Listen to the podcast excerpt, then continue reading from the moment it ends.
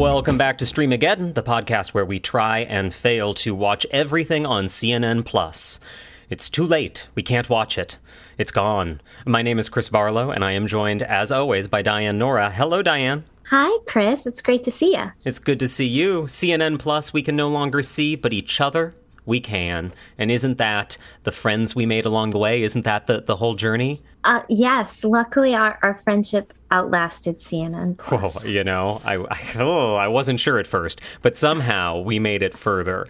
And we're going to talk about that just a little bit. But we have so much to get to this week. We took a week off, and the news decided that was a good time to just pile on. And so we want to get to uh, a lot of shows that are coming up. And in the second half of this episode, we are going to talk about one of our favorite shows. I'm going to just speak for you, Diane, and say this is one of your favorite shows. It's a little show called Barry that airs on HBO, also now known as HBO Max. And it has been so long since Barry has been on the air. We're going to do something extra special in the second half. We are going to start by revisiting the pilot from 2018. So if you have never seen Barry, or if you have just forgotten what Barry was, and if you have forgotten, uh, how dare you? But that's besides the point. No judgment. If you are looking to understand Barry, get into Barry, we're going to start by reviewing the pilot. So light on spoilers just to get you a flavor for the show. We love this pilot, and I, I think we're going to have a good little conversation about it. And then mm. in the final half of the back half of the show, we're going to talk about the new season of Barry, which just premiered on HBO. So we have so much to get to, and I think we all know where this is going to start. This is CNN.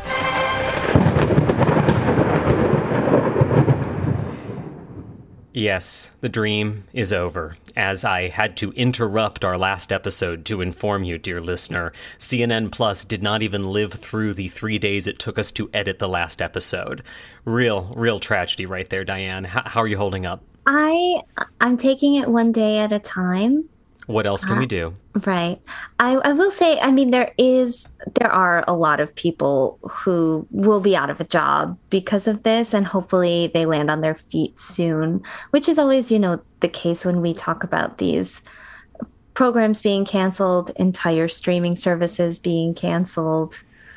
Yeah, uh, it's not a good day for those people. I, and and yes, in all honesty, I do feel bad for the people who work for CNN Plus because, as is now entirely clear, this was kind of a game of corporate chicken.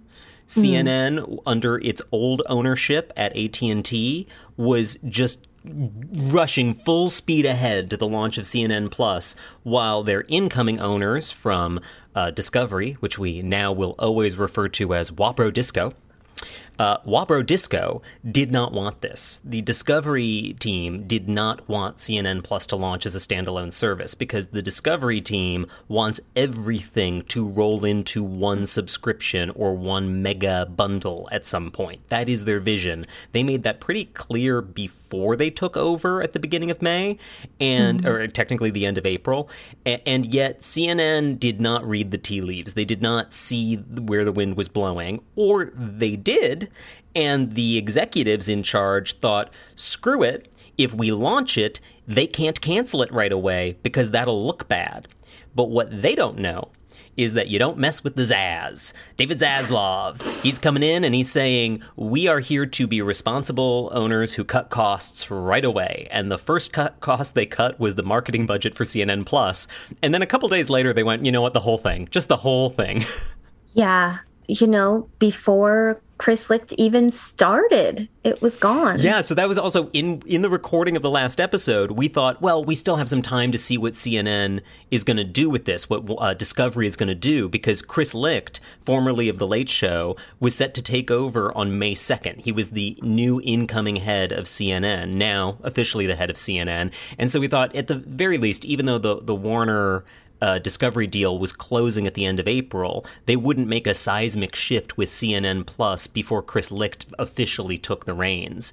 But instead, within days of the deal closing, Chris Licht held an all hands meeting. And I, I, have a quote here from the New York Times story about this because this says everything. And, and it does hurt a little bit. I, I do, you know, as much as we enjoy Schadenfreude on this podcast, listener, I do want you to imagine being in this all hands meeting for a second and imagining hearing your new boss, who has not even started yet, uh, say this, according to the New York Times. Mr. Licht, who officially starts his role on May 2nd, compared CNN Plus to a residential property that had been constructed without the input of its intended owner. The quote from Licht is Then the new owner came in and said, What a beautiful house, but I need an apartment. This is not my beautiful home. This is not my beautiful house. house, yeah. Uh, and and listen, that is about as diplomatic as you can get in this scenario because I, I, you know, all credit to Chris Licht. He's not the one who made this decision. He may fully agree with this decision, but this, and I'm sure he was consulted in how they approached this and the decision they made. But this was a decision from the heads of Discovery. They did not want a standalone CNN Plus service, let alone one that was, uh, you know, producing dismal numbers at launch. But honestly, the numbers weren't the issue. The issue was they didn't want this as a standalone service. They never did. I'm excited to see how he I mean, recovers isn't the right word. How he launches his tenure there with this Yeah. shadow casting over it. A hard foot to start on, let's say. Mm-hmm. Uh, and and listen, CNN Plus was a gamble on the future of CNN, but was in no way the bread and butter of CNN, which is something we talked about a lot on the last episode. So I, I won't Right. repeat ourselves. But yeah, he definitely. I'm sure wished to have a different first all hands meeting with the people at CNN, but this is the one he got. And uh, we'll see where he goes from there. This does lead us, though, to a listener question. And we love a good listener question. So Buterson wrote in, and uh, he asked this: After the downfall of CNN Plus, do you think a news streaming service will ever succeed, or was it just bad business?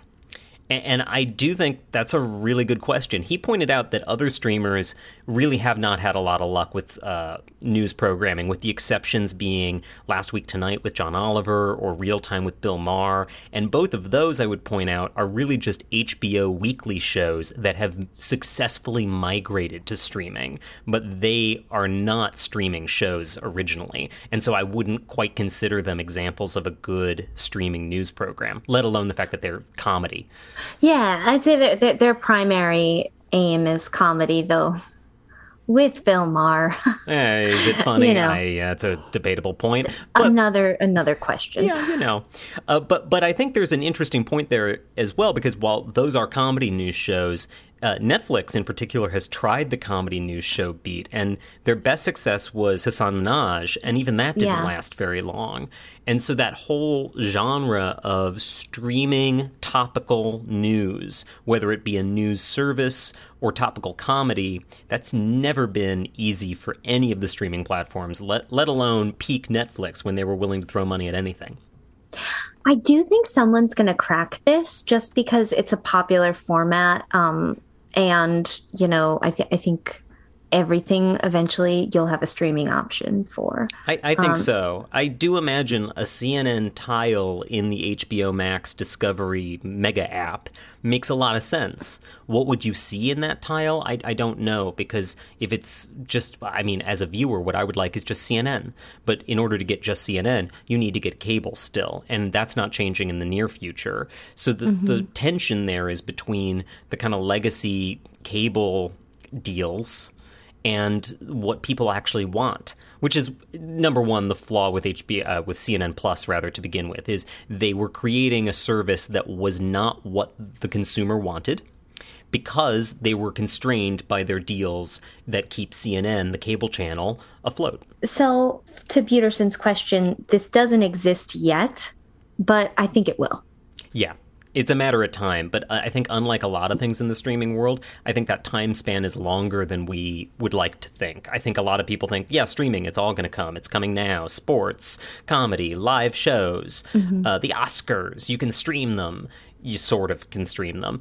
Uh, and, and whether that's a good idea anymore, I don't know. But more importantly, news is going to be, the, I think, the slowest one, even slower than live sports, which is what I think a lot of people associate with like a cable package, is paying for cable to get live sports. But I think news is actually going to be the biggest straggler, live news in particular.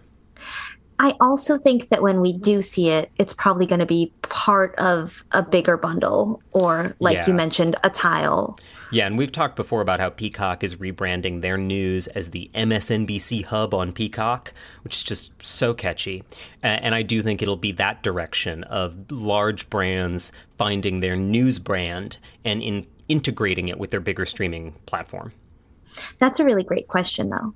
Yeah. And please, listener, when you have really great questions or questions that aren't so great, we don't judge, send us your questions. It's podcast at streamageddon.com. Uh, but now we have more news to get to, in particular, new news.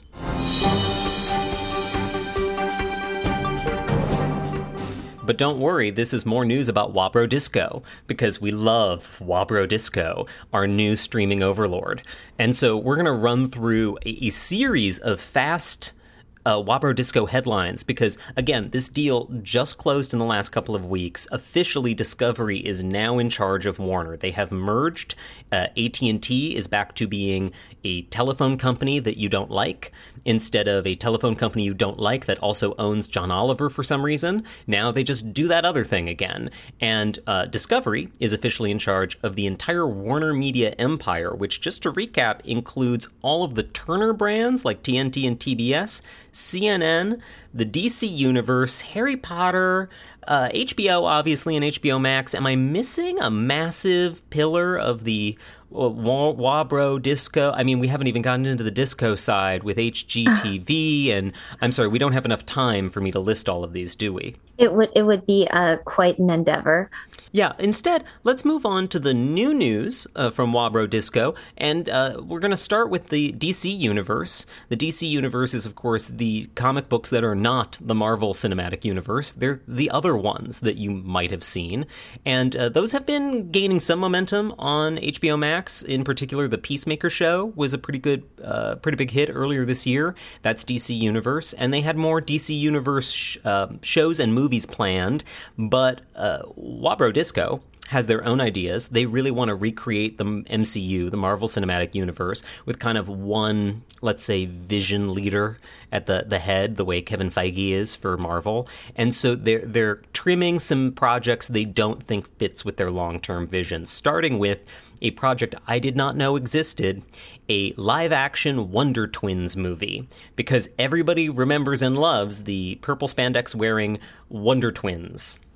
Do you do you love the Wonder Twins? You know, I, I didn't know about the Wonder Twins until I'd read that they were being canceled. Well, that's the most attention the Wonder Twins I think have ever gotten in the last thirty years. Uh, the Wonder Twins had had the ability to transform into things. One of them could turn into animals, and the other one could turn into like water vapor or g- liquid. They, one of them had a useful transformation power, and the other one very much did not. Alex Mack kind of. Yeah, Alex Mack like powers, um, but only only in pairing with their animal power sibling that really makes the Alex Mack powers look a little lackluster. Although Sure. I I would watch an Alex Mack reboot, gritty preferably, uh, but.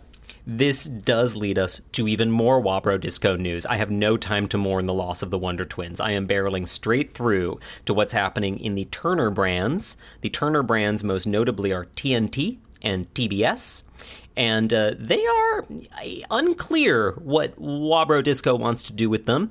These headlines came out uh, within a few days of each other. First, they just froze development of new programming at TNT and TBS. They they just hit pause on all new scripted shows at TNT and TBS.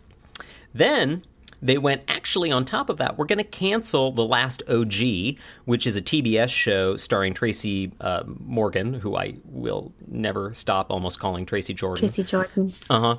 Uh, and that show uh, had finished its most recent season in October of last year and had not had any word on a renewal yet. So that was an easy one, I think, to pull the plug on. Uh, the other shows that are still pending and in theory still continuing at TNT and TBS. Uh, TBS has Miracle Workers, which I actually really enjoy. I've mentioned before I finally binged Miracle Workers. That is very funny and has been renewed. Great. They have some great comedy writers working on that. They really do, and they have a great cast. Uh, And Chad, which I have not seen but heard good things about, that has been renewed. uh, or already has a second season, I think, maybe uh, filmed and is uh, slated to air later this year. And then American Dad, which I constantly forget is still a television show, but that moved from Fox to TBS and uh, in 2014 which mm. says how long American Dad has been on TV, and that has been renewed uh, for two more seasons. So they're still going to make American Dad, and uh, um, animation, relatively speaking, is cheap. So it doesn't surprise me that they would continue with that. But it does make you wonder: will they potentially roll it over to a different uh, streaming venue? Uh, one thing worth noting there: uh, a great show, Search Party I love Search Party. Search Party was originally a TBS show. It, through a bizarre series of uh, corporate handovers, wound up airing its final season on HBO Max before this deal closed. So they had actually left the Turner universe and wound up airing their uh, final season and streaming their back catalog on HBO Max. But it did open my mind to the idea that, hey, maybe you just take these comedies from TBS and you roll them over to HBO Max. Yeah, I think that I also could see miracle workers taking off much more on like an HBO Max. I think so. I think honestly, it's been a long time since anyone below the age of like 50 has thought about TBS or TNT. They are primarily networks to run syndicated reruns of Law and Order mm-hmm. and The Big Bang Theory. And so I, I think honestly, these remaining shows, they will do better on HBO Max if that's the idea, which uh, betting on what Wabro Disco's already told us is probably where they're going. Great. Uh, TNT has two whole scripted shows left. TNT is more the drama network. Uh, they have Animal Kingdom, which is about like surfing, I think. I remember it being on in a bar once. That's what I know about Animal Kingdom. It's not the Disney theme park. And a uh, Snowpiercer, which is the TV adaptation of the really, really interesting movie and that mm. is uh, still going on. That has been renewed for a fourth season already. And again, I, I look at Snowpiercer and I'm like, that looks like it would fit really well on HBO Max. It does. Yeah, yeah. absolutely. So uh, keep an eye on where those end up. I think so. Or, yeah. And and what does this mean for TBS and TNT as linear channels? Are uh, does Discovery have a plan to revamp what they air on cable? Because keep in mind, they're not about to give up the advertiser revenue of these two channels that do generate money on cable. So there is some plan for them, and Discovery is a network of, of many networks, is a company that is familiar with running networks of mediocre cable programming and a lot of filler cable programming. That is sort of their bread and butter uh, before entering the streaming universe. So I don't doubt that they have some idea about what they want to do at TBS and TNT. But the shows, where are they headed? And if they kind of turn TBS and TNT into pure rerun machines, does that mean that they are moving all their eggs into the HBO Max basket early? Or. Mm.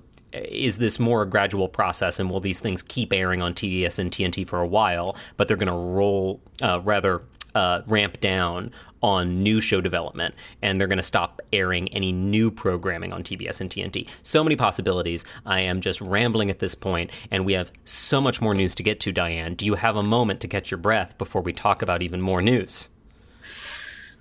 Yes. Okay, that was the only moment you have because spring TV season is here. It's a beautiful weather out, great time to stay inside and binge a lot of TV. And I at first went it's spring TV season is a season. I, I thought it was like everything came back in February uh, from their winter hiatus, and and then we went on our summer hiatus. But then I am hundred years old, and I am discussing how it worked when it was the Philip Morris Variety Hour starring Dick Cavett. Uh, instead, it turns out there is an Emmy deadline coming up. And we have a link from Variety. Michael Schneider kind of recapped this really well, I thought. The eligibility for the fall Emmys is uh, the end of May, May 31st. And so a ton of series are either premiering their new season or premiering their new series just in time to air a bunch of episodes before the eligibility deadline cuts off. And so I have a, a list that is not the complete list. Please, I hope I can get through it. We are about to see the return or premiere of Atlanta, Barry, Better Call Saul, The Flight Attendant, Girls5eva the Hacks, Russian Doll, Stranger Things, Bosch Legacy, Candy, The First Lady, Gaslit, Anatomy of a Scandal, a very British scandal. I love that for you. Killing It, The Man Who Fell to Earth, Obi Wan Kenobi, The Offer, Outer Range, The Staircase, Star Trek Strange New Worlds, Tokyo Vice, Under the Banner of Heaven, and We Own This City. And again, that is not a complete list. I watch like all of these shows. What am I going to do? It's actually the, that list terrified me because it was like so many shows that I watch. How will I ever? Mm-hmm. Uh, is it too much all at once? I think I think that they will find that right. That some of these shows might not get the attention that they would normally get because of the, The just, timing. There's so much competition. Yeah, yeah. And another thing Michael uh, Schneider pointed out in this article is now that seasons are shorter, they can stack them closer to the eligibility cutoff. Whereas before, you would need to air more episodes, um, a greater percentage of your season before then. So you'd have to premiere it earlier. And now you've got, you know, a, a show like Barry that's going to give us, I haven't looked because it'll make me sad, eight episodes maybe. and they can, Right. they could just bring it out right before the deadline because the majority of them will get out in time. Yeah, and I think that could mean too that we'll see a few of these shows come out in weird clusters, like a two episode drop, a three episode drop, you know, um, as these uh, services try to find out what gets people to tune in again. Yeah, and then and then we'll probably hit a stretch where some of these won't do as well out the gate, and then might get some momentum uh, over the summer when things will slow down a little bit and people are uh, kind of dredging through their back catalog. Yeah, I mean, I know I have a lot of catching up to do. So just with that list alone, I'd say I might not ever have to see the sunshine till at least July. Great when it's the most pleasant to be out in the sunshine here. Yes, that sounds like a good plan. Uh, but you know, we have even more news to talk about, and it's going to tie into this question of is there too much to watch, too much good TV to watch? Because one place where that is becoming a really interesting question is a little place called Netflix. That's right, we're back with the Netflocalypse update. Uh, we're in maybe week three of the Netflocalypse. Uh, how are you feeling, Diane? I'm trying my best to stay afloat, you know. Yeah, all of us are. It's a challenging time. Mm-hmm. They canceled Space Force. Space Force, a show you didn't even remember existed. Indeed, I had I had completely forgotten it, and now I'm like, oh, should I watch? No, Oh, you shouldn't no. because they canceled it. I won't. Yeah, And this may be one of their problems. Anytime you find out, oh, that show that I never got around to watching, should I watch it? Nope, they canceled it. Oh, the Babysitters Club reboot, that might be. Nope, they canceled it. But I digress because we actually have a really good link in the show notes this week an article from Kim Masters at The Hollywood Reporter, uh, right after the bad earnings report that we talked about last week, the beginning of the Netflocalypse. Uh, Kim Masters went and I think just called up every single source that she has and got everyone to say all of the angsty, angry, dishy things that they were holding inside, and it makes for a really juicy read. And it is definitely an airing of grievances, so you do have to take it with a grain of salt, but I thought there was a lot of interesting stuff in this article. I completely agree. And one of the things that I loved about it was that it took a story that we were taking in as numbers and really gave it some characters behind it. Yes.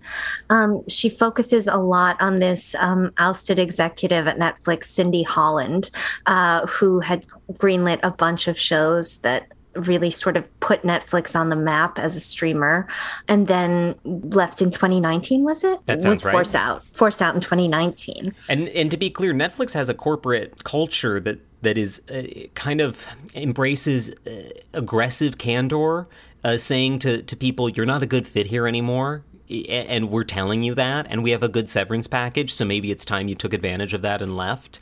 That that is part of their core management philosophy. So to say she was forced out is not actually unusual for Netflix, but I thought it, it, it did, you know, again, it put a major rivalry uh, in this story. Uh, Cindy Holland versus uh, Bela Bajaria. Bahari? Baharia. That sounds more so. right. Uh, who took over essentially for Cindy's kind of head honcho of the original programming unofficial role. And um, to her credit, looks like Bela Bajaria has been behind a few huge hits, um, including Squid Game, which I think yeah, is still. that she was the green light on that. Yeah. Uh, but at the same time, she was also the green light on uh, Insatiable, which I had to be reminded existed, and that was a really cringy, fat shamey, dark comedy that no one connected with whatsoever. And yet, uh, Bela Bajaria pushed that over Cindy Holland's objection. And I thought that was one of the real juicy moments in this article where you know, again, keeping in mind that a lot of this was, you know, off the record commentary that could have an agenda behind it. But Sure. Kim Masters paints this picture that Cindy Holland, in the earlier days of Netflix originals, had real authority to say, this is a show we're going to pursue, cost be damned, or this is a show we have no interest in, whether it's cost effective or not doesn't matter. I think it, taste wise, is not good. And Bella Baharia does not, again, keeping in mind that this could have a lot of agendas influencing the reporting, mm-hmm. but Bella Baharia does not come off as somebody who cares much about taste. She's much more interested in numbers and quantity. And, and and that's how you get something like Squid Game in some ways, where you might have no idea if that's going to connect with viewers, and it did. And so there is something to be said for that strategy, but there's also a reputation that I would certainly say Netflix has garnered over the last few years of quantity over quality. And that's starting to really affect uh, the, the Netflix, uh, let's say, brand, but also their bottom line because they're spending a ton of money and they're not necessarily generating the hits that people expect or that they Yeah. want. And I think that when we think about something like HBO Max, even though it does have more content than HBO originally, there's still an expectation of a certain level of quality, and that you just don't have that for a Netflix original. Yeah, HBO Max, obviously, they launched on their strongest brand, which was smart in hindsight. HBO is the quality brand there. But one other major factor is most of the Max originals have been pretty good.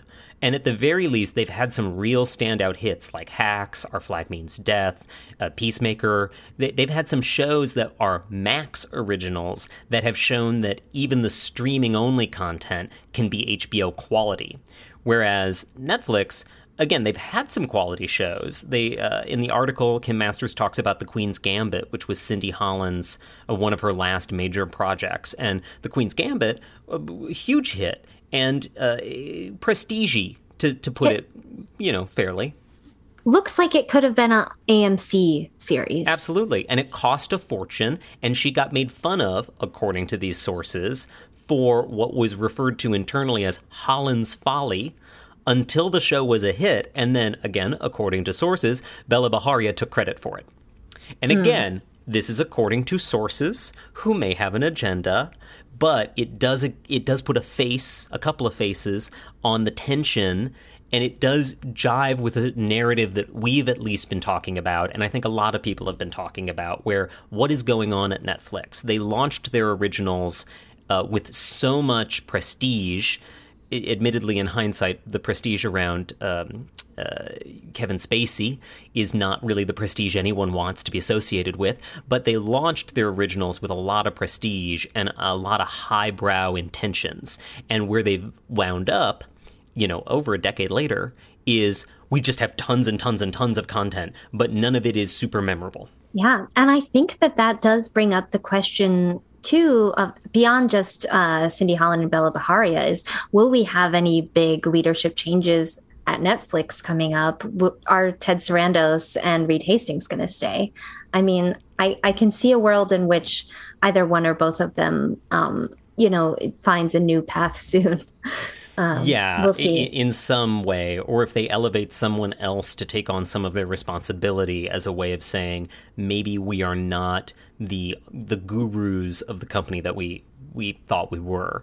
That that's a big question because, like I said earlier, uh, Netflix has this very candid approach towards performance review, but who gives the performance review to the co CEOs? And right, Right. now, that's not clear. And and you are not the only person I've heard ask this question recently. But I, that is a really big question. Uh, speaking of leadership changes, though, another story that came up in the last few weeks with Netflix is they've really gutted their animation division. Their head mm. of animation left, and they canceled some uh, animation projects that were in development. And again, that was even before their earnings report came out, which could, in some ways, of them being, um, you know, a little uh, tightening of the belt ahead of time, let's say. But it, it does seem like there are some changes afoot. I don't necessarily know if they're the changes we are hoping for as viewers, uh, because the, the people that have left are some of the most opinionated people. I'll bring it back to Kim Masters for one second. One thing I found really interesting in that article was that at least some of the people she spoke to said that uh, Cindy Holland had a reputation for working with showrunners and uh, producers on you know, not radically editing their ideas, but on improving them and actually providing feedback. And one thing I've always, or recently, let's say, found maybe true about Netflix, my impression about a lot of the originals at Netflix is they give you the money and they give you the number of episodes they're ordering and then they never call you back and they just expect some some show to show up on a hard drive and they're not really interested in having a conversation about hey why what is the tone of the girl in the house across the street from the woman in the window is it a parody is it supposed to be accessible to people who don't know this material uh, and I don't think they're having those conversations very much. And if they are having those conversations very much, it sure isn't showing. Well, and I imagine for some creators, that's a dream come true. Say, I don't want some network head bothering me with a thousand notes. But for some of these newer showrunners and um, for you know some uh, shows that are coming that's not from existing ip or anything if it takes you almost a full season to find your footing you might not come back at yeah. somewhere like netflix you just might never find your audience yeah, and they, you know, as we began this conversation talking about the cancellation of Space Force, they are not going to give you many chances. If you do not find your audience and grow your audience in, by the time you hit season two, you're not getting a season three. And in many cases, you're not getting a season two if you can't find your audience in the drop of season one, where they where they likely dropped all your episodes at once. So you literally had one shot. And if the marketing didn't line up, if the audience didn't find it right away, too bad. It is curious that they are doing this belt tightening around animation, which is traditionally one of the less expensive right. ways to make television, as you were saying earlier. So I wonder if we'll continue to hear more to this story about what happened there behind the scenes. I hope we do. And if you've got the time to read into this more, the link to Kim Masters' story is in the show notes. I devoured this article. It is buzzy, it is gossipy, it is everything you want, as long as you take it with a grain of salt, out of a Hollywood story story. Uh, mm. But speaking of belt tightening, here's one place that Netflix is not tightening their belt whatsoever. Season 4 of Stranger Things. Or season 5, whichever season we're on. It's not the last one, it's almost the last one. It comes in two parts. I can't really remember the last season very well because they all kind of blur together at a certain point. More importantly, each episode in the new season of Stranger Things, let's call it season 12, uh, cost $30 million to produce. What are they thinking? uh huh. I hope it's season 52 because at this point, you better be pulling out all the stops to spend that much money. This is double what HBO paid per episode for the final season of Game of Thrones. Just take that into consideration. Game of Thrones, the final season of Game of Thrones, all the buzz was about how expensive it was to shoot and how epic every episode was. Stranger Things is mostly set in malls in Hawkins, Indiana. And yes, there's the upside down. But mostly it is set in just normal places, and then you do some cool CGI or like a creepy monster. What is costing $30 million per episode? I'm so perplexed because part of that whole aesthetic too was sort of this like 80s kind of grungy DIY vibe. So what are they spending all this money on? I mean, I do know that good CGI is expensive, but there's not even that much CGI on the show in the earlier seasons. So like I'm befuddled. I have no idea where this money is going. So confusing to me. And at this moment, obviously they already spent this money, they already filmed this season. But at this moment where they are suddenly, you know, tightening the belt in every other aspect of the business, the thing that is about to come back that honestly I I would say is past its peak I think Stranger Things peaked probably uh, in season two or the beginning of season three in terms of both quality and interest. I don't think a lot of people are super excited for it to return. I could be proven wrong, and it's got some great people involved, so happy days if I'm proven wrong. But I, I get this vibe that they're spending the money too late and it's not going to be a good return on investment. But again, that's my opinion on where the show's gone. That I, I guess that too. I mean, part of me is wondering, did they just put like a Beatles song in like every episode? you know, it's like suddenly only Michael Jackson hits. Um, yeah, yeah, that know. would at least be a valid explanation of where the money's going. I want receipts. Netflix, if you're listening, I hope you're not because you'll probably never take my calls if you are. But if you're listening, I want receipts.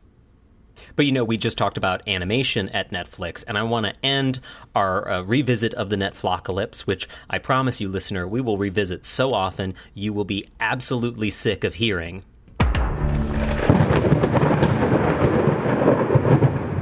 but I spent time making it, so we will hear it each time. I, I want to just talk about animation for a second because right after gutting their animation department, literally like three weeks ago, gutting their animation department, canceling a bunch of projects, this week, Netflix dropped a little sizzle reel trailer for their upcoming animation projects, which just reads like a company where one side and the other side aren't really talking to each other very much. And, you know, that is as good a time as any for me to transition to our sister podcast, the the number one fan podcast for Sonic the Hedgehog.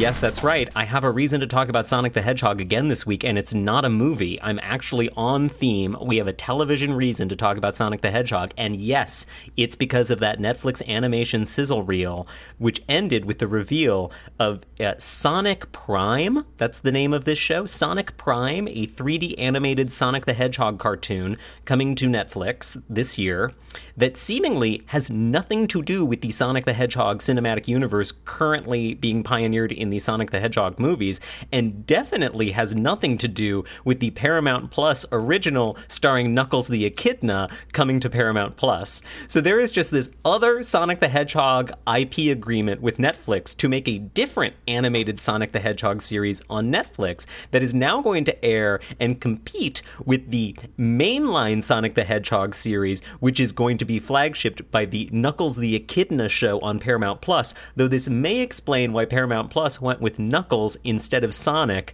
to helm their show. I know a six year old who will be very happy, and I send my condolences to his parents. going to be tough. It's going to be tough. I just love the idea that we have now hit an era where in the year 2022, Sonic and Knuckles are rivals again. But this time, instead of being rivals over the Chaos Emeralds, they are rivals over the streaming wars. Ooh, it's so dramatic. Really. You know, the other thing I want to note about this uh, animation sizzle reel from Netflix is it had a cute brand. They called it Netflix After School. And I don't know if they've ever used this before because I watch zero animation on Netflix that is not about a depressed horse.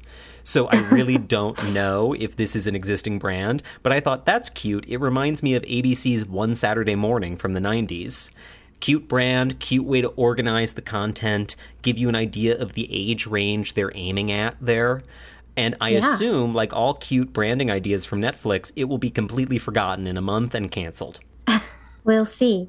We'll keep an eye on that too. And it would be worth noting on our way out of the Netflocalypse that amongst branding ideas they've canceled recently is their uh, industry blog, Tudum, to mm. dumb i will not play the sound again. You can just you know picture the sound. Tudum that's that's a thing that they're trying to make a thing. Okay cool cool uh, they launched this blog late last year with uh, a bunch of like journalists writing industry blog posts that were advertorial that were all sponcon all sponsored content because it was a blog about netflix run by netflix written by people paid by netflix and these people were, were legit writers being paid mm. six figure salaries to write behind the scenes uh, advertorial content about Netflix shows, you, you can imagine, based on my hesitant tone, I never read any of these because no one did, because no form of promotion occurred to ever direct me to check out any content on Tudum. Well, it's another project that I heard about because it was being canceled. Yes. And so they have not actually canceled Tudum the blog. Instead, Right. they have fired like all of the writers and and are going to keep some kind of ghost blog alive, some kind of I'm sure contractor fueled garbage dump of listicle content that they will eventually get tired of and also get rid of. Uh, but again, like we talked about with CNN Plus earlier, this is terrible news for the people who worked there. A lot of them had only been there like six months or less. They were lured in with huge salaries, and then you're not even getting that huge salary. You haven't made it a whole year at the company. Right. And many of them left other jobs to take these roles. Yes. So, um, Because you think Netflix has deep pockets, they don't just turn around and cancel things right away. Although, if you've ever watched a show on Netflix, you should know better. But I do not blame these people. I would have taken that job in a heartbeat, and I would be crushed to have it taken away so suddenly and, and with so little support from the company for the idea. Because, like we both said, had no interest in this until they got rid of it. Because they didn't try to make me interested.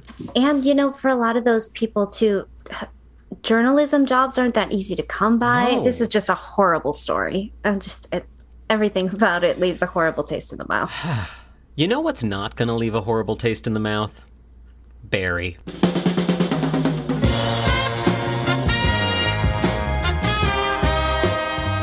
That's as good as a transition as we'll ever get to talking about truly one of my favorite TV shows of the last decade, HBO's Barry, which premiered in 2018 and you can now stream on HBO Max. We're going to talk about that transition in a moment, but a quick spoiler alert, as I said at the top of the show, we're going to break this into two segments. So this is segment 1 where we are going to talk about season 1, episode 1, the pilot of Barry, which aired in 2018 and which I accidentally rewatched because here's a fun story.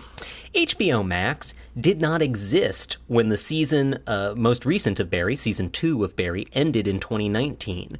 So I watched Barry on HBO Go. HBO Go does not exist anymore. Uh, HBO Max is in fact based on HBO Now, which you might remember was the thing that was not HBO Go. And so I did not watch it on HBO Now. I watched it on HBO Go. My watching history from HBO Go did not carry over to HBO Max. I did not know this. I did not think about this. I just saw the giant Barry tile in the HBO Max app and I hit play. And it took me several minutes to realize that I was watching the pilot of Barry and not a really jarring season 3 premiere. It's been a while. Yeah, and I honestly thought, oh, they're kind of doing like a like some time passed, and maybe he's gone back to his old life a little bit. It feels like a throwback. But no, it was literally I was being thrown back to 2018. I was watching episode one. I watched the beginning of this show live every week on television. What? what? My dad still watches it live on television. We were Oh, we should- were on a call uh, the night of the season premiere, and he was like, "We have to get off the call now. It's Barry time." Oh, great. And I was like, honestly, I love that. great. I want to watch it too. Though I should say for your dad and for me, it's not TV, it's HBO. That's correct. Excuse That's me. correct. Excuse me. Uh, let's let's talk about the pilot because I was thrilled to have an excuse to revisit the pilot. The pilot of this show is better than I even remember. It is. It's so good. It's really so so funny. The the setup really is that it's about a hitman taking an acting class. Uh, You just ha- summarized it so much faster than I ever would have. It is about a hitman taking an acting class. That is the premise of Barry. Correct. it- it's sort of a classic fish out of water sitcom scenario in a lot of ways, though tonally, which is a big part of what we're going to discuss with Barry, is that the tone is so fantastic. Is that uh, it's very dark, you know, as you would imagine in a show about a man who kills people. Yeah, the the pilot literally opens with the visual of a man shot through the head, dead in like a hotel bed. That is the first image you see. And then it reveals Bill Hader as Barry, who shot him. And then we see Barry in his sad apartment playing video games, looking incredibly depressed, and with some imagery that suggests things we, we learn about him as the episode goes on. He's a war veteran, he's clearly detached from any kind of close friends or family, and that is uh, when Fuchs shows up. Fuchs, the uh, horrible man played by the wonderful man named Stephen Root. I can't get enough of Stephen Root. I'm so grateful to have this role as like an excuse to rediscover him because he's been in so many things that we love. Like I think most know most people know him as Milton from Yes. Office Space, probably. But like he's been in so many great shows. I remember my first Stephen Root experience, News Radio. Um, News Radio. Yes! Oh, it's so good. This is why we're we're co-hosts. Yes. what a wonderful show um and and he plays sort of a barry's handler Yeah. he handles all the money parts of of the hitman work um Gives him his assignments. gives him his assignments and also sort of keeps barry in line Yeah. um He, though he also budgets the. He, he's kind of Barry's like accountant in some ways. He's nagging Barry in the pilot about spending too many ni- nights at the hotel.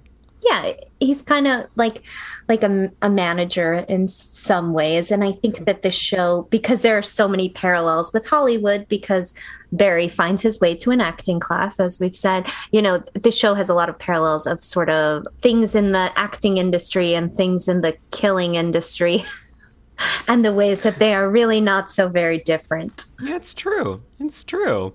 And so in the pilot, Barry gets sent to Hollywood to kill a, a young actor named Ryan Madison because Ryan slept with a uh, gangster's wife, essentially. Somebody from the Chechen mob. played by the the head of the Chechen mob is played by the great Glenn Fleshler, who it was also one of the leads on the thing about Pam. Oh, oh, I hadn't even, hadn't even connected that. Yeah, he's so good. Ah. Lots of really, really good comic performances. Basically, every time we bring someone up, I'm gonna have to stop myself from being like, "Oh my god!" and it's this person, and I love them. But so that's also part of the, the amazing thing about the show. Bill Hader created the show along with Alec Berg, who uh, many people know from uh, Silicon Valley and, and other series. And they know so many incredibly funny, incredibly talented people. And Oh, that yeah. is a huge asset that the show has. And they're not all big names you would recognize. In fact, most of them aren't. But that is part of what makes it so good is they know these people who knock it out of the park every time and are are not people known for it. You or at least not household names. yeah, absolutely. And I mean, while people probably know Alec Berg mostly from Silicon Valley, didn't he write on Seinfeld? I mean, I think he's been in the comedy writing game for he- like he's you know he's storied.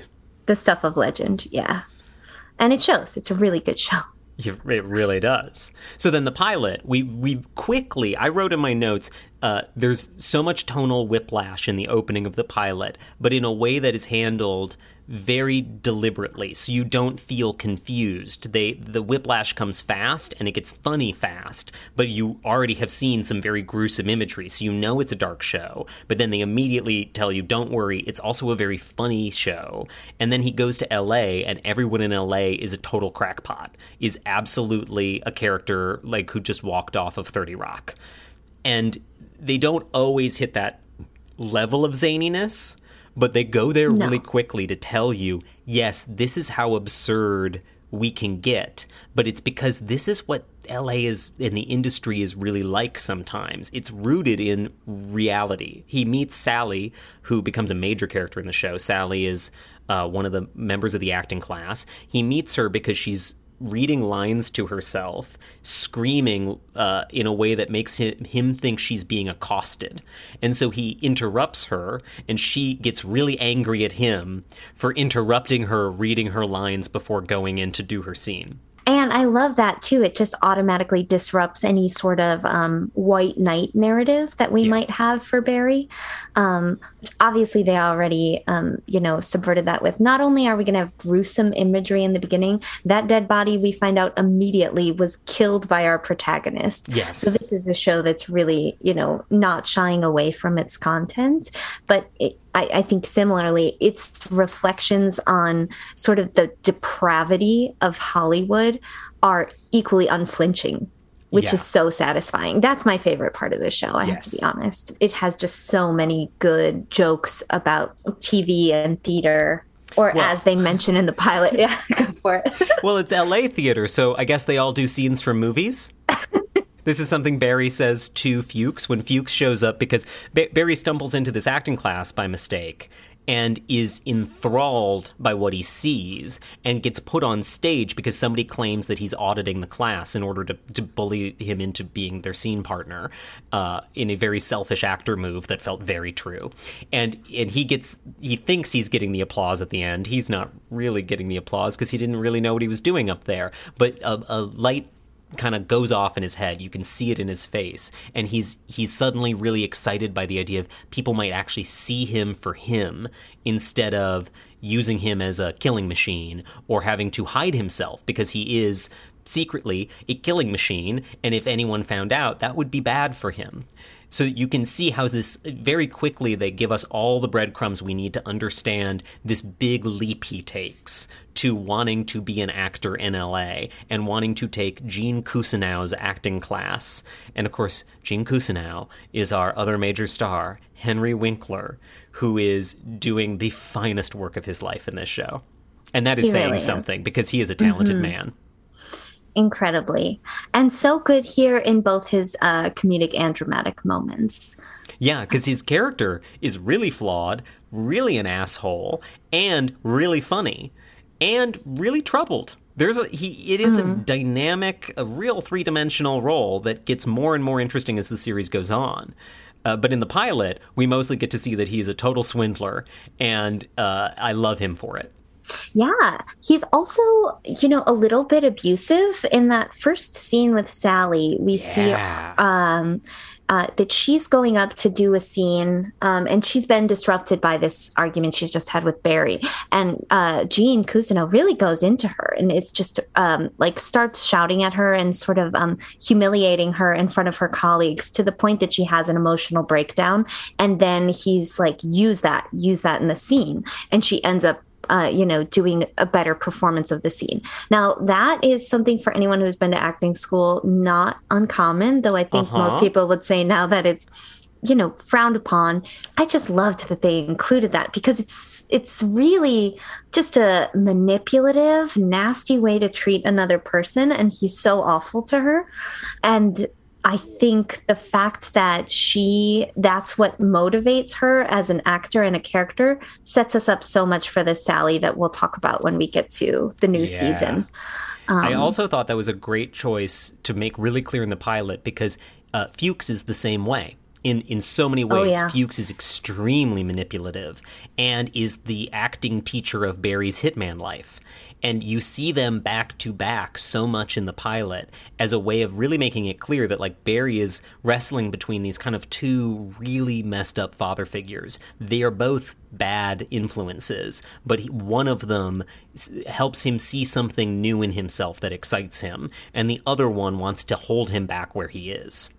And there, there is a moment I have to talk about in the pilot really quickly because we're going to talk more about some of the visual humor in this show.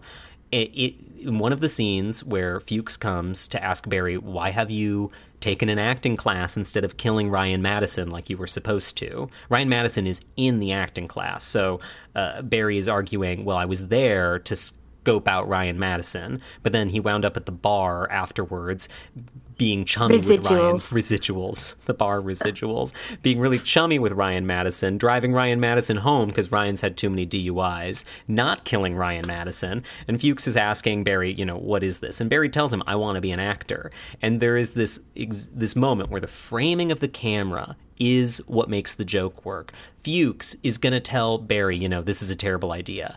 And so he goes to sit down and he grabs a chair and and is going to have the chair with the back in front of him so he can kind of sit side, you know, straddle the chair like when you're getting real with somebody like, "Hey kid, let me tell you, these dreams of Hollywood, they aren't going to work out for you because you're a hit man."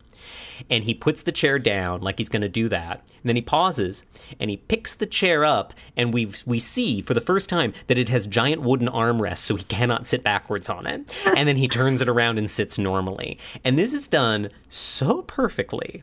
Uh, I had forgotten how visually funny the show was from the jump because later Barry, Barry, Bill Hader uh, directs many episodes with many genius visual moments and some really daring directing stuff, or at least really out unconventional for comedy directing choices uh, later on. But this is in the pilot from the get go. They are using their their camera setup to tell jokes. If you're not watching closely, if you're just listening in the background, you're not getting half of what makes this show so tonally funny. Yeah, absolutely. It's definitely a show that you don't want to sit and like half watch while you look at Twitter, no, which is something I'm guilty of for many other shows, but not for my Barry. Never for my Barry. In that same scene, I have to point out, Fuchs tells uh, Barry, You want to take up a hobby? Take up painting. Hitler painted. John Wayne Gacy painted. He also says, You want to go out there and try to burn a guy? And he says, There's the guy from the chicken commercial. To which Barry replies, a line that I always remember from the pilot I don't know if I do commercials. this is the tone of Barry, and it is so good that in a in a conversation about how the Chechen mobsters will murder us if we don't come through, we are laughing hysterically at Barry earnestly saying, "Yeah, I don't know if I do commercials." And that sort of conflict that they set up too, um, not only with the Chechen mob will kill you, Barry, but also that like if you want to be an actor like that ship has sailed because you are already a hitman allows the show to explore some more interesting thematic things for me. I think about like are people on a bigger scale beyond people who kill people, but is anyone capable of change? Yeah. Is there is redemption possible? Um, and and they really are willing to explore that in a comedy, which makes it to me beyond your typical sitcom. I think that um, you know, traditionally a stock comedic character does not change. If we think of someone like Homer Simpson, he was you know basically the same as the day that he premiered you know? That's part of the humor or like a larry david character. Yeah seinfeld i was going to say. The whole joke of seinfeld is the end of the show nothing has changed and they are having the same conversations they always had right and this show is is pushing that question without you know going into where it's going. We'll we'll do that we'll later. There. But yeah, we'll get there. Well, one other thing I want to talk about uh, with the pilot is, is two things that happen near the end. Number one, uh, Barry wants to take Gene's class. He misses the class because he's getting reamed out by Fuchs. He's thinking about his choices. But then he, he finds Gene again and he, he says he really wants to take it. And this is a conversation that happens through the window of Gene's car because Gene is not getting out of the car for Barry. And he, he I had forgotten, truly, that in the pilot, Barry literally tells Gene, I used to be in the special forces, like all I know how to do is kill people, and so now what I do is I kill people. And they're mostly bad people, but what I do is kill people, and being on stage gave me some light that, that I could do something else. And he, he literally says the entire conceit of the show to Gene, to which Gene goes, What's that from? and and never seems to hesitate that any of that could be true. He's like, "Wow, you improvised that. That's amazing. You should come back to the class, but you know, don't be late. Cash up front." And I I love that the show one waited until the end of the episode to really dump that exposition because at this point it was just connecting all the dots we'd already seen. And two, it was brave enough to say, yeah, he's going to say this straight up to Gene and we are going to trust that we've set up the tone so clearly that when Gene brushes it off, uh, in a in a punchline, it's all gonna feel right in the world. It's not gonna feel like we made a mistake. It's not gonna feel like now Gene knows too much and oh, Gene's gonna be on to him. No, it actually feels tonally perfect. And now we completely understand what Barry sees, and the stakes have been set real clearly which yeah. leads to the other part of the pilot I have to talk about because this show is so good at hooks at the end of the episode. And the hook at the end of the pilot is that Barry finally goes to kill Ryan Madison because he's going to try to have both things. He's going to try to be Barry the hitman, Barry Berkman the hitman, and Barry Block the acting student with the bad name given to him by Ryan Madison at Residuals.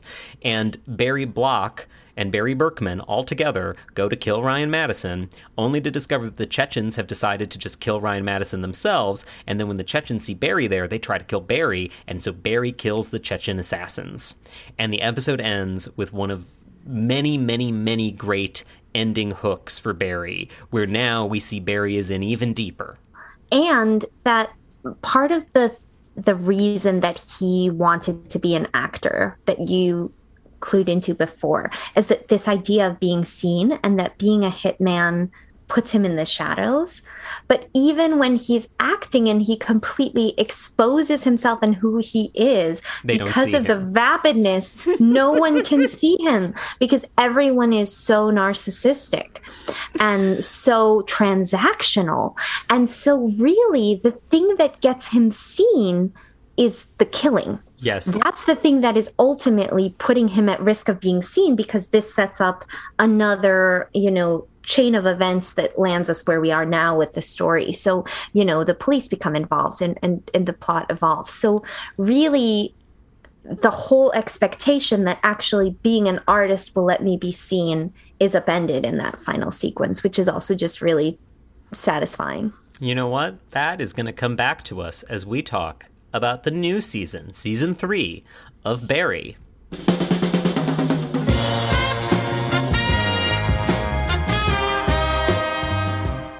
And that was your spoiler alert warning. If you have not watched the new season of Barry, season three, episodes one and two on HBO or HBO Max, uh, or if you've never watched Barry and you just heard us talk about the pilot and now you want to go check it out, I would say now is your time to bail. We enjoyed having you with us. Uh, email us your questions at podcast at streamageddon.com and send us your comments and reviews on Apple Podcasts. Goodbye forever. We'll see you in the future. The rest of you, welcome to our discussion of season three, episodes one and two of Barry. I have been holding back so many feelings, so many emotions for the last 30 minutes.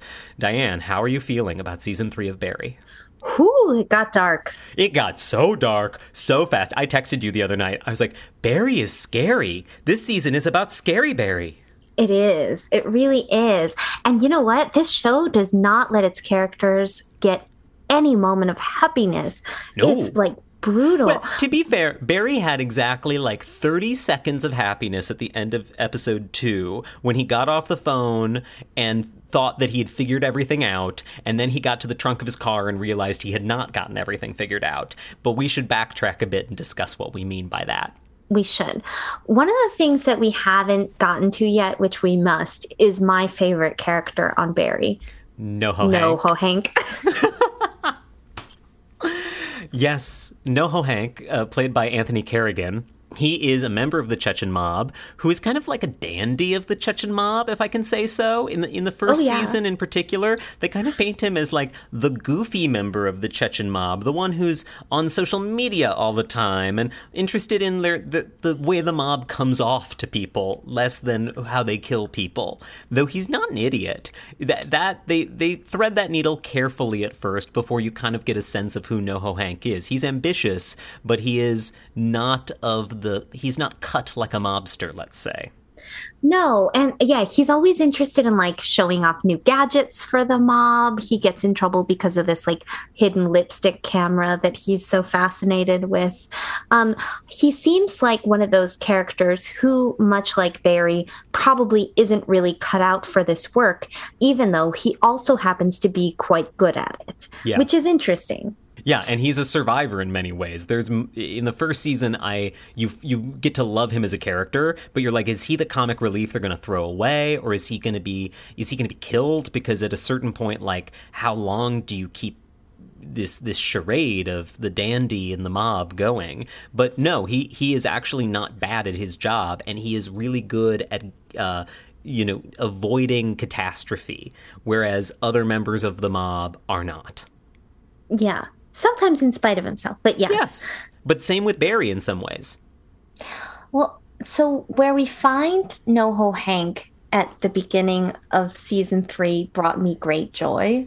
Yes, and to to to make this clear too, because even if you're following with us, uh, if you have not rewatched the end of season two, season two ended with Barry assassinating, murdering basically the entire Chechen mob in LA, as well as the Bolivian gang run by Cristobal. And uh, Cristobal and the Bolivians, Noho Hank and the Chechens, were uh, feuding with each other. And they were coming together, and that is when Barry, hunting down Fuchs, wound up killing them all in a white hot rage. And that, that scene is really something. The, the him killing all of these people, many of whom he knew because he helped he helped NoHo Hank train the Chechen gangsters. Uh, he he murders people who look at him as a, a mentor in that scene with, with, a dead look in his eyes. Terrifying. But it leaves both the Bolivians and the Chechens with very little in terms of actual manpower. And that's where season three begins. And at first, what we see is NoHo Hank running a weird little heroin operation out of a, a greenhouse with a giant sign that says plants with an exclamation point. Uh, and then we find out, actually, even better, he is in a relationship with Cristobal. NoHo Hank and Cristobal have come together for the m- most elegantly revealed gay relationship in television history. It was so perfectly. He just gets home and starts talking to Cristobal while Cristobal takes a shower, and he starts taking off his clothes to take a shower with Cristobal. And it is just like, honey, I'm home. And then they show them snuggling in bed. It's so cute. There is a moment in the end of season two where um, Cristobal yeah. like wraps his leg around NoHo Hank um, suggestively. I had forgotten so about until I rewatched that. Me too. And then I was like, oh, okay. But but there was no, I mean, indication from that that they were in a like you know ongoing consensual no, relationship. Always, it, you know, in some ways, uh, especially because we had this conversation about queer baiting with uh, our flag means death recently. I, mm-hmm. I, they, they the knock against NoHo Hank for a while would be like, what do you do? Are you kind of queer baiting us, or are you trying to paint this person as a kind of gay trope, to, for lack yeah. of a better word? Uh, or closeted trope for lack you know mm-hmm. and and i thought it was great really smart but also really just great that they went at that head on in the the pilot, uh, the premiere of season three, and and just made it clear that they're not going to play that game anymore. And I don't know if that's a decision that they'd always been building to, if they knew that's how they were going to treat it uh, when they wrote that episode at, the end of season two. It's been a long time since the end of season two, so I could also imagine that they've uh, thought about it more, or had a, a, new idea, or change of heart. But that mm-hmm. was such a great reveal, and sadly trouble is afoot in paradise for them. But I agree, that was such a wonderful uh, new direction for NoHo Hank in particular. Yeah, and he's always been such a funny character, but he also has so much heart, which is really nice on a show about such awful people. Um, not that we don't see him do bad things, because we see everyone on the show do really horrendous things. Uh-huh. But the, uh, in a lot of ways, I think that Hank is the like beating heart of the show. He's the sweetest character. And uh, so to see him have this happy moment and then in the second episode of the third season uh, to see the, the trouble in paradise. It, it was upsetting, but yeah. you know. The Bolivians from Bolivia are here, and they want Cristobal to uh, kill all the Chechens, including Noho Hank. And we discover that Cristobal actually has a wife and a child in Bolivia that Cristobal is clearly not eager to get back to. And Cristobal right. comes to tell Noho Hank, you need to leave because these Bolivians will kill you. These are the real deal. These are the elite Bolivian soldiers who we mostly see partying in an Airbnb, but that's the tone of the show. that fits. Right.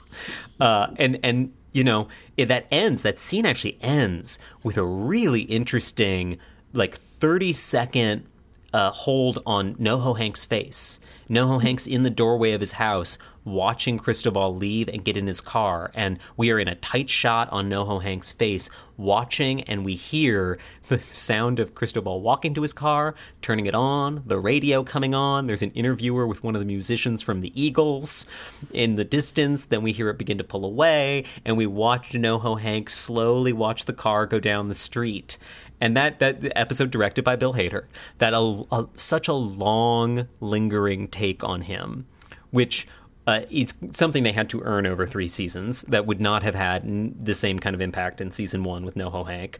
But I, I, once again, I was like, what a beautiful choice to take something where it felt like a you know a dramatic twist for the sake of a dramatic twist. We have to get the Chechens and the Bolivians fighting again so that NoHo Hank has a reason to get together with Barry again. Because if things are you know copacetic between Cristobal and uh, NoHo Hank, well then NoHo Hank doesn't want Barry around because what happened last time Barry was around, he killed everybody.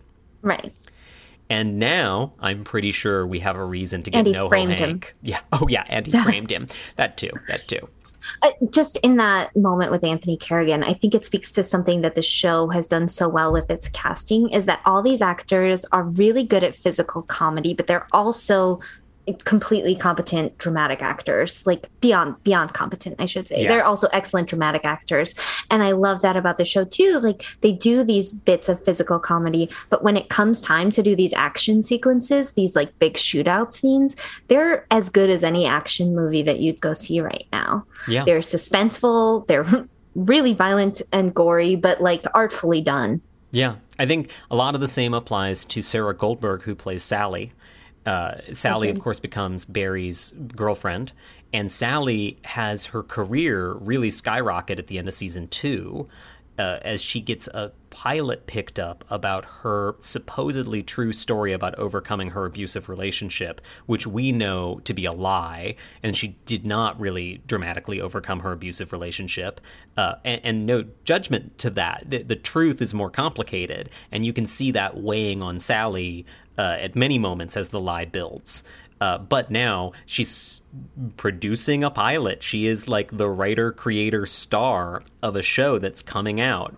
And that, that is causing new tension between her and Barry because Barry's career has stalled at the start of season three. He's not acting, he's not getting auditions, and she is literally scheduling him on when to drop in uh, supposedly unexpectedly at the set so that he can uh, ask if she's free for lunch and she can say no and then he can right. leave well and i think what escalates there beyond that tension is that he is so depressed and so mired in his own problems that he can't even see anything beyond yeah. himself at, the, at when we catch him in the second episode of the third season and so he um sort of unleashes a torrent of just shouting abuse at her at work in front of a couple of her colleagues in a, a, pretty distressing scene to watch. Um, yeah. It was one of those where I was like, oh man, if I if they had done this in the first season, I probably would have stopped watching. I think, and I, I you know yeah. that might just be me being a sensitive viewer, but you know it's it's a lot to watch um, the fact that they still put a few jokes in the episode helped. It's certainly not as jokey as it was in the first season. Yeah. Season three so far, less jokey, but when the jokes hit, they hit really hard, partly because they need to draw that contrast. Uh, episode two, to, to tell us just a bit about how we got here, in episode one, uh, Gene Cousineau has found out that Barry murdered his uh, lover, his his girlfriend, uh, who was a, a, a, detective who was investigating Barry, and Barry killed her. And Fuchs, at the end of season two, told Cousineau that Barry Berkman did this. And so now mm. Gene knows, and nobody believes Gene because Barry's been cleared of the crime because he framed the Chechens, right? Right. And so uh, Barry is seemingly just trying to reconnect with Gene. Gene's life has gone to shit since this all happened. Gene's acting class is closed, and in the the uh, premiere, uh, Gene tries to kill Barry with a prop gun given to him by Rip Torn, which is a detail that is a callback to another episode. which is such a, a, perfect little callback that yeah of course you have a gun rip torn gave you and uh, barry realizing that gene knows takes gene to the desert to kill him mm. and at the and i for one was thrilled they went that far that fast at the top of season three because the the lazy way or the easy way, let's say, to do this season would be to draw out that confrontation between Barry and Gene for as long as possible in order to build the tension and what's going to happen. And instead, we go there right away. We get another killer end of episode hook where Barry is about to kill Gene and then goes, No, I've got it. And his plan, as unfolds horribly in episode two, is to get Gene's acting career started again so that Gene will have something new to live for and then won't want to kill Barry or turn Barry in. Which is uh, half baked to say the least, but Barry is a man like wallowing in his own misery in the midst of essentially a manic episode for most of, of episode two. So he, he does not see how ridiculous this plan is. No. And also, he's just so, at this point, so broken on how he knows how to connect with other humans. I agree. Barry is extremely broken at this point in the show and does not know how to connect with any other humans. And so he's really struggling to make Gene happen. Like, this is the man who he viewed as his potential father figure, his potential life changer, and savior. His savior, yeah. And and he is so disturbed by the possibility that he might have to kill him because at, at, his heart, Barry knows how to kill people. He is a killer and a well trained one, and he knows that if Gene is allowed to live without, uh, you know, any deal, he is gonna turn Barry in. And and the delusion in this episode is Barry thinking that oh, I can make him happy, and making him happy will s- solve this.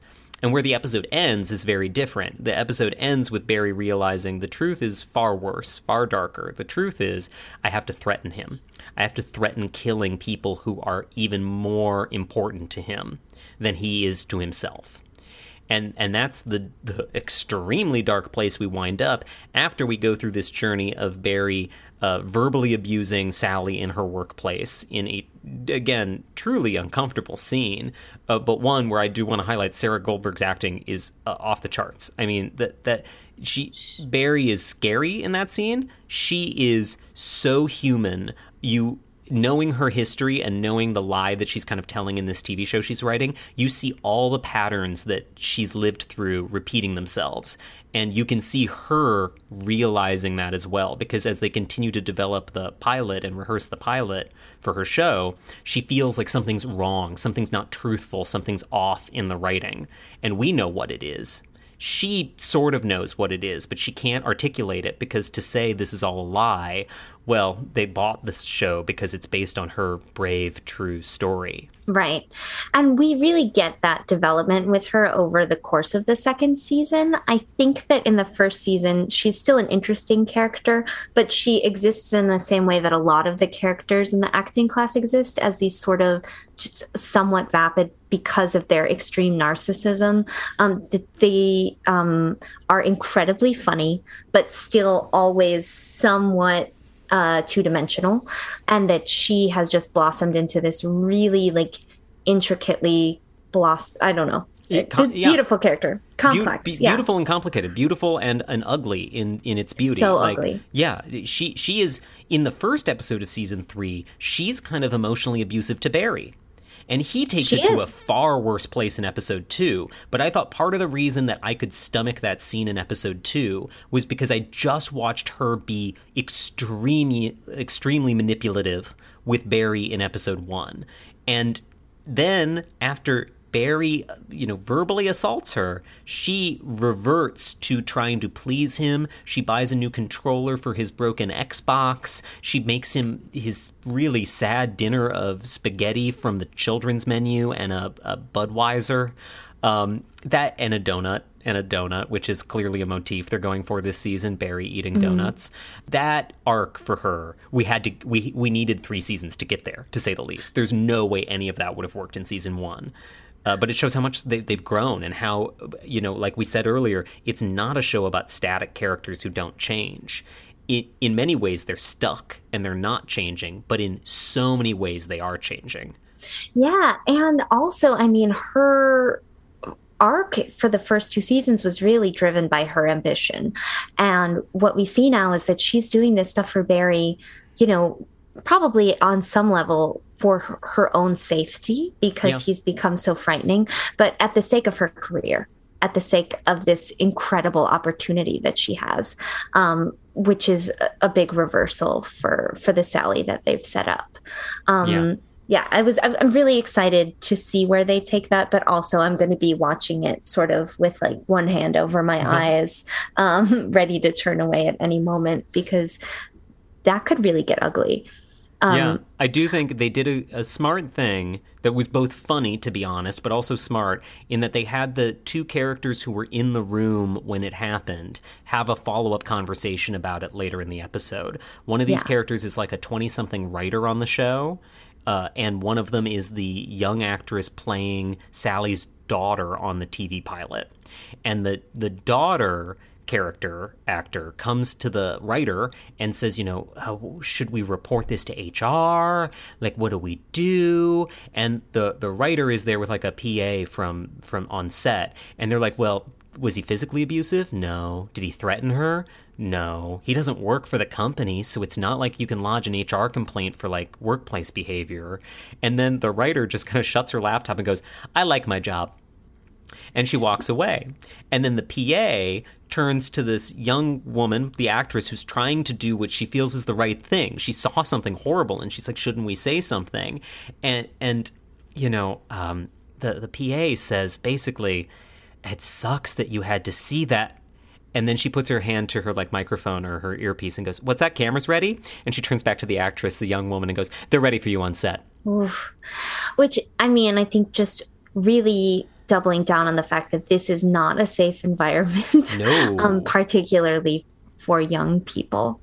Yeah, and I do think there's a current of that through so much of the show at this point that, again, knowing how much of this is really uh, created by Bill Hader in particular, and directed at this point almost entirely by Bill Hader. It's it's in many ways his vision that we're seeing mm. in a lot of this. Not exclusively, there are other people involved, of course, but I, I always wonder how much of this is based on his experience coming up in in Hollywood. He's talked in interviews about how he really wasn't the most like camera uh, ready person. He he was camera shy, to put it one way. He didn't like the idea of being in front of the camera always, especially in his early career.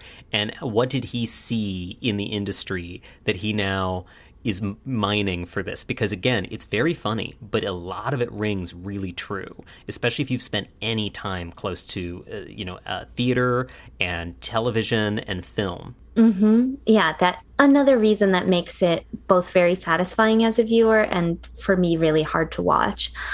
I also think something I'm excited about in this final, or not final, in this new season. Whoa! Is, whoa! Do well, not bring that energy into There's the world, no Diane. There's just no way it's the final season. But in this in this new season, as that when we think of the premise, Hitman goes to an acting class, they've gotten rid of the acting class. Yeah. They no longer have that, which was such a great source of comedic opportunity. Um, but Gene's class has been canceled. So now what we're really following, there's no longer that glue to make all the characters in the same place every episode. And so they're really just investing in these character arcs, I think, to see what would happen next to these people. Yeah.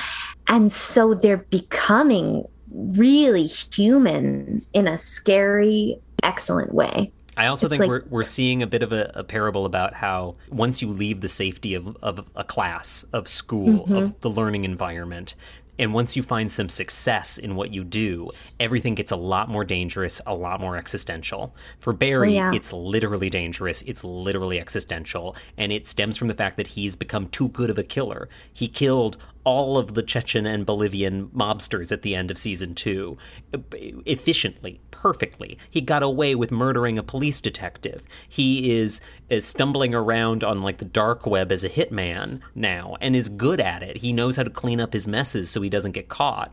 But that has raised the stakes for him to a really threatening place where he doesn't have a safety net anymore because previously his safety net was Fuchs. And just to wrap where Fuchs is, he is in Chechnya and he is the ultimate fall guy that NoHo Hank and the the Chechens are planning to throw under the bus if they need to.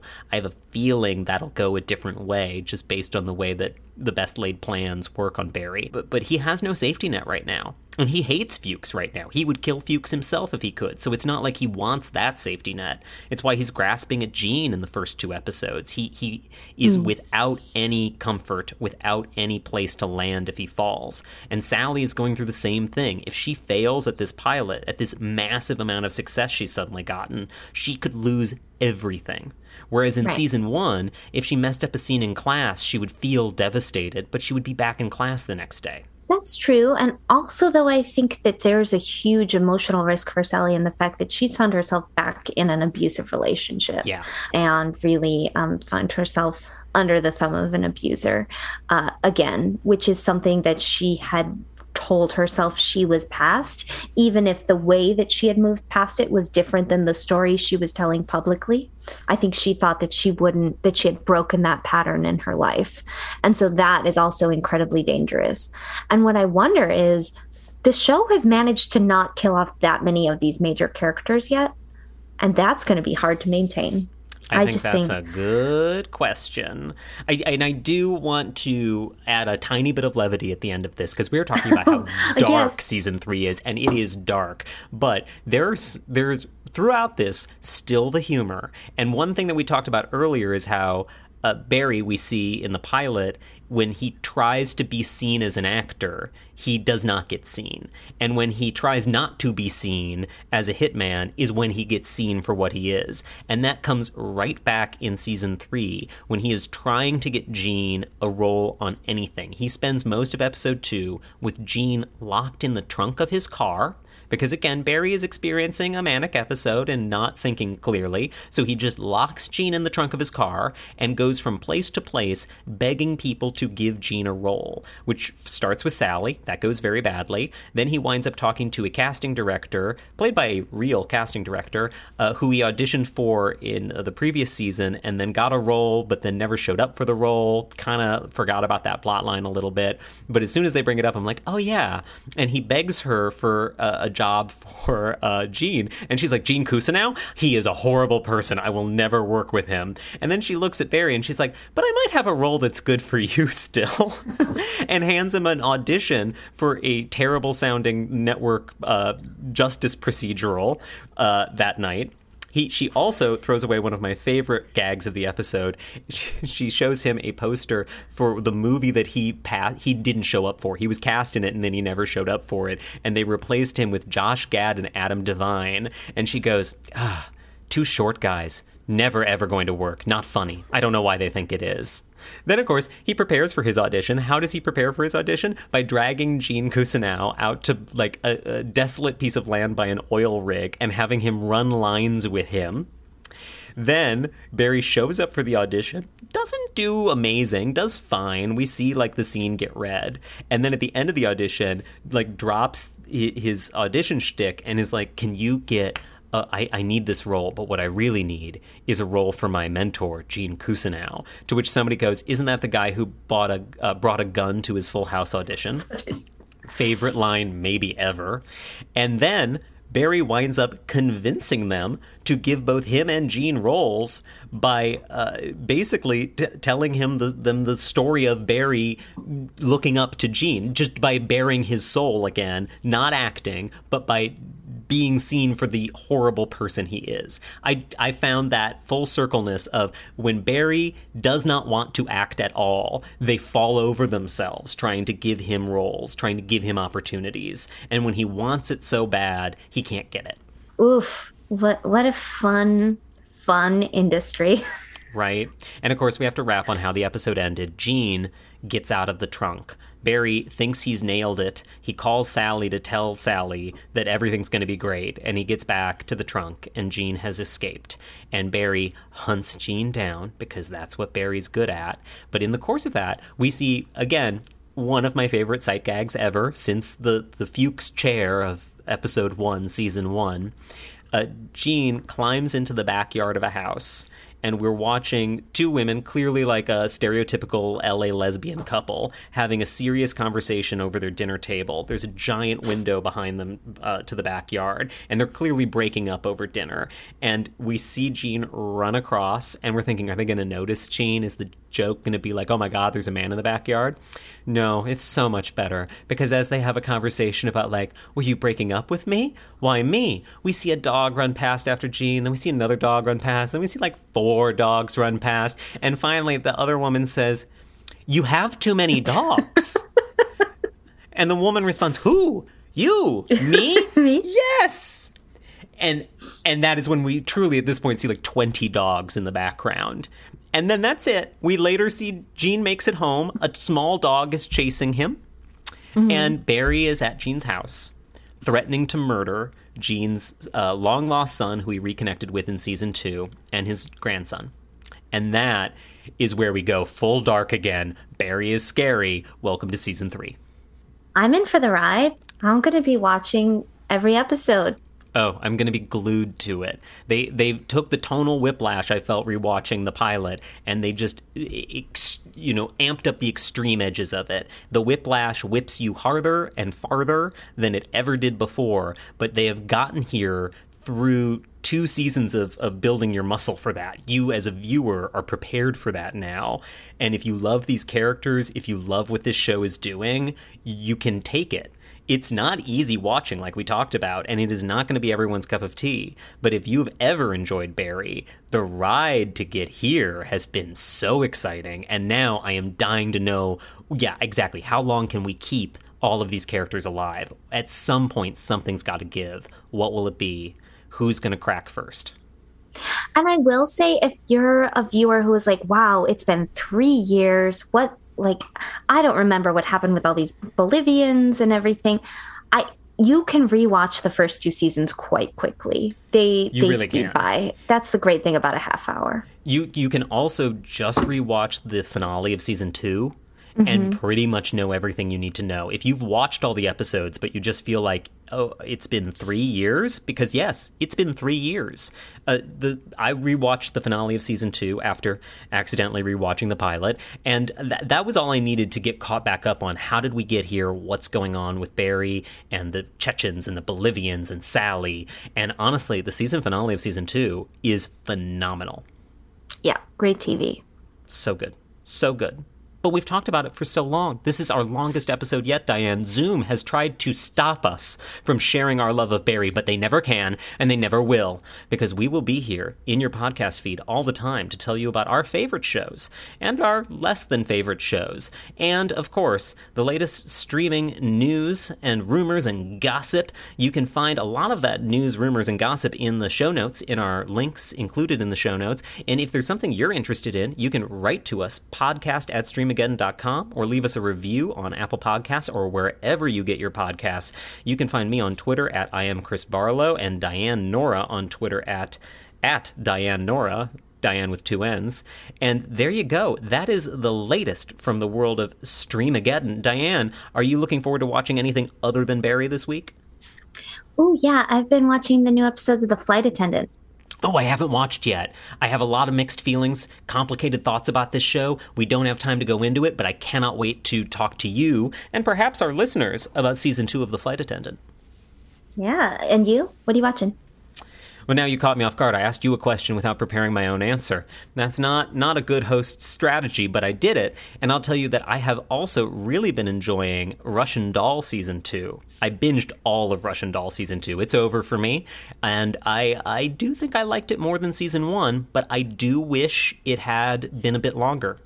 That's another show. 30 minutes goes by fast, uh, like Barry, and I thought they could have spent a little more time fleshing out some of the story. But that's because I liked the story, so I think that's a good thing. Absolutely. Well, listener, you tell us what you're listening to, watching. You're listening to us. You tell us what you're watching, and we'll talk about it here on Streamageddon.